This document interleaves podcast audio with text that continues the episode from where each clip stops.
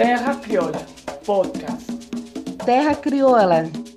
Cultivando luta, resistência e produção. Atenção. Terra Crioula. Cultivando luta, resistência e produção. Bem-vindos ao podcast Terra Crioula.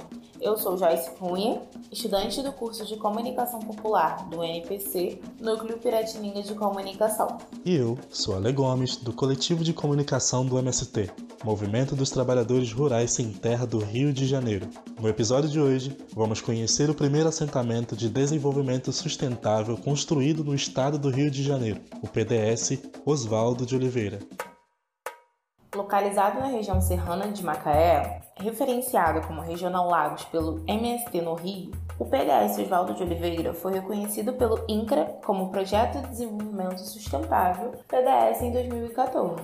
De lá para cá, 63 famílias assentadas transformaram o local, antes improdutivo, em referência no manejo agroecológico da terra. Feijão, milho, abóbora, aipim, frutas e hortaliças são alguns dos alimentos cultivados coletivamente no PDS Oswaldo de Oliveira. E toda a produção é comercializada a preços populares em feiras locais e estaduais aqui no Rio de Janeiro. Além disso, Joyce, antes da pandemia, o PDS fornecia semanalmente cerca de uma tonelada de alimentos para o PNAE, o Programa Nacional de Alimentação Escolar de Macaé. Por conta do coronavírus, a chamada pública para o programa está parada. Apesar de todo o trabalho realizado no PDS Oswaldo de Oliveira, o assentamento sofre uma ameaça de reintegração de posse determinada em agosto de 2019 pelo Tribunal Federal do Rio de Janeiro.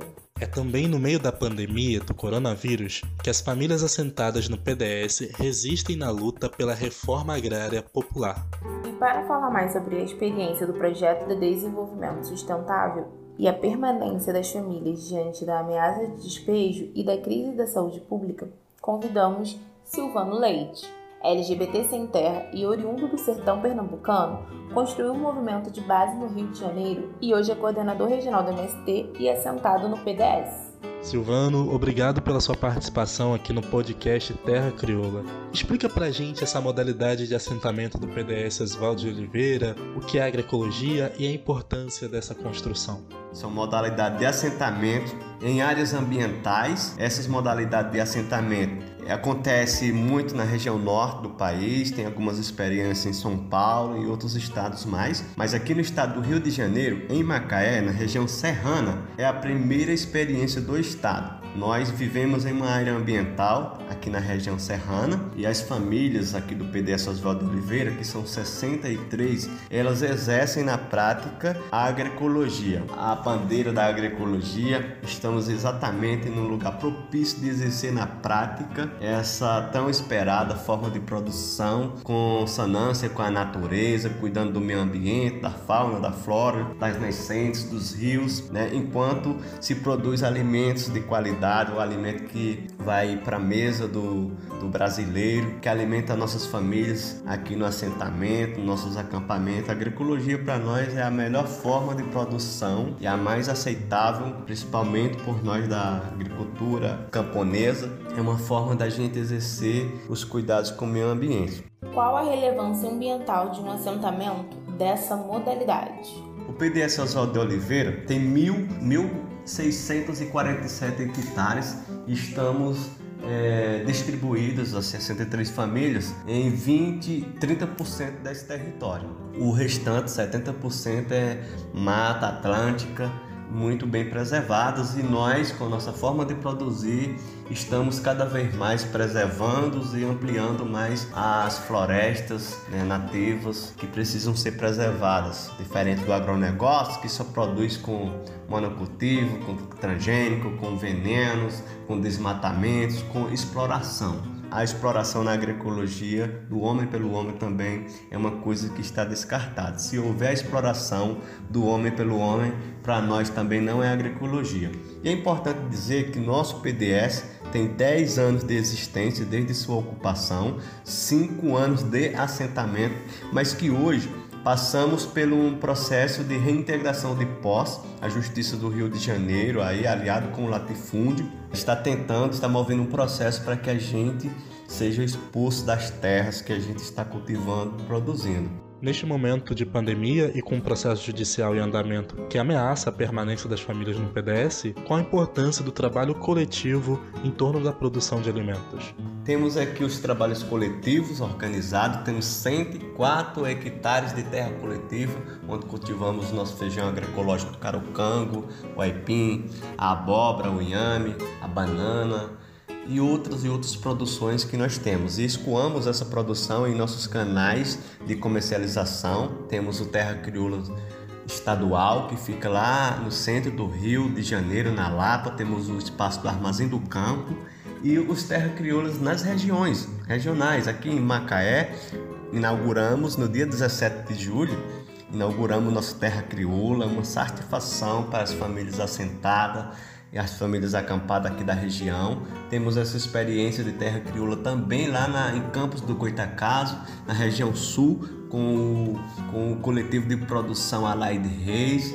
Enfim, é isso que no, na nossa proposta, foi para isso que a gente ocupou essas terras, foi para isso que a gente tirou o latifúndio produtivo e continuaremos com essa missão de produzir alimento saudável e acabar aí com a pandemia da fome que será tão devastadora quanto a Covid-19. Muito obrigado, agradecendo aos companheiros que estão aqui conosco, Alexandre, a Joyce, a Geninha, e dizer né, que iniciamos uma campanha fora Bolsonaro e eu não vou perder a oportunidade de dizer que aquele capiroto, me perdoa a expressão, não nos representa, representa um projeto da morte, então a gente precisa ampliar e contar com o apoio de todos vocês na campanha Fora Bolsonaro. Muito obrigado a todos, aquele abraço. Muito obrigada, Silvano. Também temos a honra de receber aqui no podcast Terra Crioula a Dona Geninha, mulher negra cria de Nova Iguaçu e sambista, referência de luta e carisma. Ela adora animar com cantoria cada encontro do MST e faz parte do processo histórico de luta pela terra no Rio de Janeiro há 20 anos. Seja muito bem-vinda, dona Geninha! No último ano, o PDS inaugurou uma casa de farinha em parceria com o Núcleo de Solidariedade Técnica da UFRJ. Como esse projeto tem beneficiado as famílias? Quando a gente veio para cá, a gente tinha um sonho, né? Que a gente fez um coletivo de aipim, né? Um coletivo muito grande de aipim então a gente tinha um sonho de construir uma casa de farinha, mas como? Entendeu? A gente não tinha como conduzir. E hoje a gente está conseguindo construir né, a casa de farinha. A gente conseguiu os instrumentos para trabalhar, né, para fazer a casa de, para poder fazer a farinha. E hoje a gente está conseguindo construir a, a, casa de farinha, as, as, as paredes, né? A gente está conseguindo construir essa casa de farinha. Então foi muito bom essa parceria, né? Que a gente conseguiu sair da utopia de, de construir a farinha. A gente conseguiu fazer farinha, a gente já fez farinha duas vezes, né? Mas a gente está precisando é, se organizar mais, porque a gente está querendo levar essa farinha para as feiras, né, para o Terra Crioula, não só a Terra Crioula aqui de Macaé, mas a gente está querendo também mandar para a terra crioula do Rio de Janeiro, né, de Campos. Então a gente está aí é, numa utopia muito grande. Dona Geninha também participou do curta Mulheres da Enxada, que entrevistou algumas assentadas do PDS Oswaldo de Oliveira que dedicaram sua vida na luta pela terra. Como foi essa experiência de gravação e o que motiva sua luta pela reforma agrária popular, Dona Geninha? Aqui no PDS Oswaldo de Oliveira já existia um coletivo de mulheres, né, que é Margarida do Carucango. Esse coletivo foi composto com as mulheres daqui do assentamento Oswaldo de Oliveira, mas com apoio da UF de Rio das Ostras, com a Kátia Marro e outras pessoas lá da faculdade, né, que também nos apoiou muito. E a gente foi convidado pelo Patrick a fazer um vídeo e ver né, qual é a nossa vivência. Eles ficaram aqui com a gente fazer um, é, é, um documentário. E nesse documentário eles, eles participaram um pouco da nossa vida, eles conheceram, eles conheceram um pouco de nós e nós também conhecemos um pouco deles. Mas foi muito boa a, a experiência de a gente saber que esse curta está sendo visto né, por muita gente e o nosso sonho é que, que a gente seja premiado, que a gente consiga né, num objetivo de ser premiado que vai exaltar mais, né, não só as mulheres do campo, mas sim a da cidade também. Obrigado, Longininha. Momento cultural. Do PDS Oswaldo de Oliveira, Nelson Bernardes, da Direção Nacional do MSTRJ, dá o recado sobre o papel da reforma agrária popular em tempos de coronavírus. É tempo de ser solidários e solidárias. É tempo de aprofundar a leitura, é tempo de trabalhar os cuidados da saúde, cuidar do nosso corpo e da nossa mente. É tempo de produzir agroecologia, é tempo de produzir alimentos saudáveis. É tempo de produzir inhame, gengibre, couve, cítricos, em geral, para aumentar a nossa imunidade e enfrentar o coronavírus.